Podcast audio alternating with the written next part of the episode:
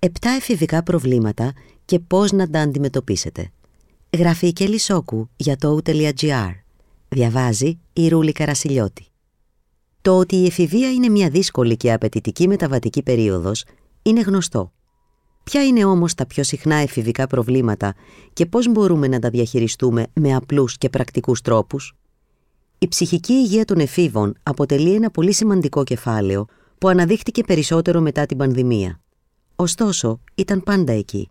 Στη σύγχρονη ζωή, οι έφηβοι, ως αποδέκτες των μεγάλων αλλαγών που συμβαίνουν στο σώμα τους, αλλά και στην ίδια την κοινωνία, μοιάζουν να επηρεάζονται σε σημαντικό βαθμό από τις προβληματικές πτυχές του κόσμου που τους περιβάλλει και από ζητήματα που αφορούν το οικογενειακό τους περιβάλλον. Η Αμερικανίδα ψυχολόγος Λίσα Ντέιμορ, γνωστή για τα best-seller βιβλία της σχετικά με τα προβλήματα της εφηβείας, αλλά και για το podcast της, δίνει μερικές συμβουλές σε βασικά και συχνά προβλήματα που μπορεί να απασχολούν τους γονείς των εφήβων. 1. Ποιες συμπεριφορές θα πρέπει να σας ανησυχήσουν; Η εφηβική συμπεριφορά είναι συχνά αλλοπρόσαλη και παράξενη. Ξεσπάσματα, νεύρα και απομόνωση είναι μερικές από τις πιο συνηθισμένες συμπεριφορές που ενδέχεται να σας τρομάξουν, ειδικά αν τις ζείτε ως γονείς για πρώτη φορά. Ποιες όμως είναι εκείνες που θα πρέπει να σας προβληματίσουν; Πολύ κακή διάθεση ή έντονος θυμός που διαρκεί περισσότερο από δύο ημέρες ή τάση για απομόνωση που διαρκεί πάνω από δέκα ημέρες. Επιπλέον, η υιοθέτηση στρατηγικών ανακούφισης που όμως μπορούν να είναι βλαπτικές.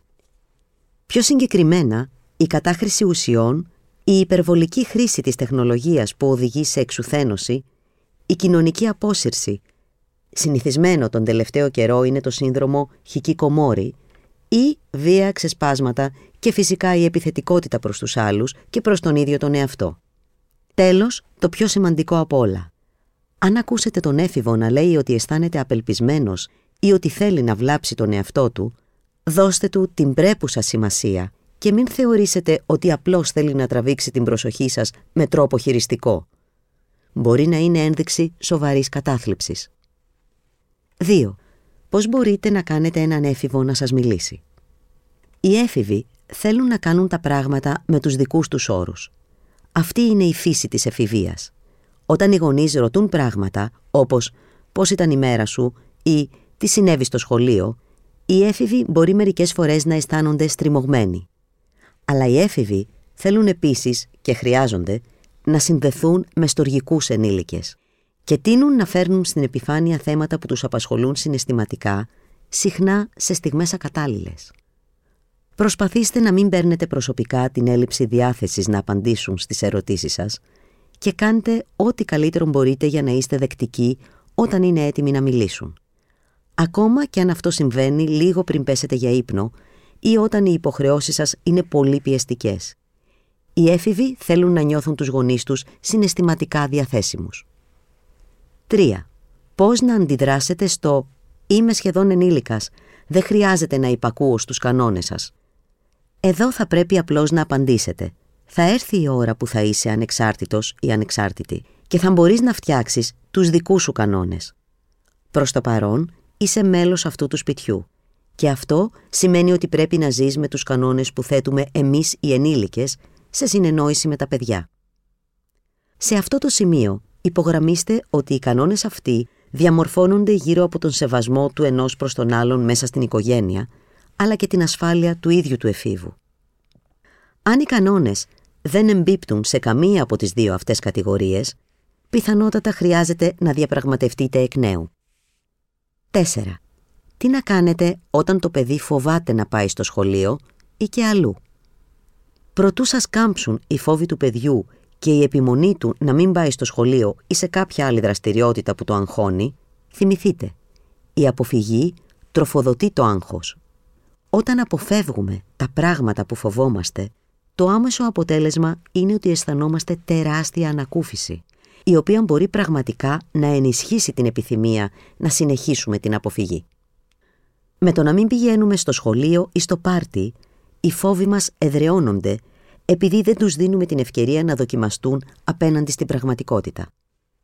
Επιπλέον, αν ένας μαθητής χάσει μία μέρα από το σχολείο για οποιονδήποτε λόγο, θα μείνει έστω και λίγο πίσω τόσο όσον αφορά τις επιδόσεις του, όσο και κοινωνικά. Η απόφαση που πρέπει να πάρετε είναι αν αυτό που αντιμετωπίζει ο έφηβος είναι απλώς άβολο ή αν είναι πράγματι μη διαχειρίσιμο. Τις περισσότερες φορές, με τη βοήθεια στρατηγικών μείωσης του άγχους, ο έφηβος θα μπορούσε να εμπλακεί τουλάχιστον λίγο σε αυτό που φοβάται. Το να πάει κάπου έστω και για λίγο είναι σίγουρα καλύτερο από το να μένει στο σπίτι. 5. Πώς να βοηθήσετε έναν έφηβο να αποσυμπιεστεί από το άγχος; Οι γονείς μπορούμε να βοηθήσουμε πιο ουσιαστικά εφόσον διακρίνουμε το υγιές από το βλαπτικό άγχος.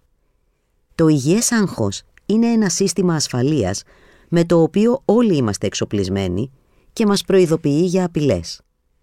Όταν ένας έφηβος έχει ένα διαγώνισμα για το οποίο δεν έχει αρχίσει να μελετά ή είναι καλεσμένος σε ένα πάρτι όπου θα είναι εκεί και το πρόσωπο που τον ενδιαφέρει, θα περιμέναμε φυσιολογικά μία αντίδραση άγχους. Αυτό το άγχος θα μπορούσε να οδηγήσει και στη διόρθωση της κατάστασης. Δηλαδή, να προγραμματίσει τη μελέτη του, για παράδειγμα. Το βλαπτικό άγχος εμφανίζεται όταν δεν υπάρχει απειλή ή εάν το άγχος είναι δυσανάλογο με την απειλή. Στο παράλογο άγχος τίνουμε να υπερεκτιμούμε την απειλή και να υποτιμούμε την ικανότητά μας να τη διαχειριστούμε. Εάν ένας έφηβος ανησυχεί για το πώς αποδίδει στο σχολείο, μπορείτε να μιλήσετε μαζί του για την πιθανότητα να υπερεκτιμά τις συνέπειες μιας μέτριας βαθμολογίας. Ίσως διαπιστώσετε ότι υποτιμά την ικανότητά του να λάβει μέτρα για να αντιμετωπίσει τα πράγματα για τα οποία ανησυχεί. Εκεί μπορείτε να βοηθήσετε πιο στοχευμένα ή να απευθυνθείτε σε ειδικό. Ο στόχος δεν είναι να απαλλαγούν οι έφηβοι από το άγχος. Αυτό δεν θα συμβεί ποτέ, ούτε θα έπρεπε. Ο στόχος είναι να βεβαιωθείτε ότι το άγχος τους παραμένει στο φάσμα του φυσιολογικού. 6. Πώς θα υποστηρίξετε έναν έφηβο που νιώθει άγχος για το απαιτητικό πρόγραμμά του; Το πραγματικό ερώτημα είναι αν το παιδί έχει την ευκαιρία να ανακάμψει μεταξύ των περιστατικών άγχους. Μοιάζει σαν προπόνηση. Εάν οι άνθρωποι δεν ξεκουράζονται μεταξύ των προπονήσεων, μπορεί να τραυματιστούν. Εάν μπορούν να ξεκουραστούν, αποκτούν δύναμη. Αν οι σχολικές και εξωσχολικές απαιτήσεις είναι τόσο μεγάλες που ο έφηβος δεν κοιμάται αρκετά ή δεν έχει χρόνο να δει τους φίλους του, τότε το πρόγραμμά του πρέπει να επανεξεταστεί. Ας μην υποκύπτουμε στο λάθος της υπερφόρτωσης των παιδιών με διάβασμα και δραστηριότητες. 7. Τι να κάνετε όταν ένας έφηβος πληγωθεί από τους φίλους του; Πέρα από την ενσυναίσθηση για το πόσο οδυνηρό είναι να σε κακομεταχειρίζονται ή να σε απομακρύνουν οι φίλοι, υπάρχουν πράγματα που μπορούν να κάνουν οι γονείς για να βοηθήσουν έναν έφηβο που πονάει. Πρώτον, πείτε τους ότι οι τριβές και οι διαφωνίες είναι μια φυσική, αν και ανεπιθύμητη, πτυχή των σχέσεων. Ο στόχος είναι να χειριστεί καλά τη σύγκρουση όταν προκύπτει. Η κακία, το κουτσομπολιό σε τρίτους και η επιθετικότητα αποτελούν όλα τρόπους κακού χειρισμού. Θέλετε να ενθαρρύνετε τους εφήβους να προσπαθήσουν να είναι ειλικρινείς και δίκαιοι μεταξύ τους ή να δημιουργήσουν μια υγιή κατάσταση εάν τα προηγούμενα δεν βοηθούν και η ρήξη είναι μεγάλη. Πέρα από τις συγκρούσεις, οι φιλίες αλλάζουν πολύ συχνά στην εφηβεία.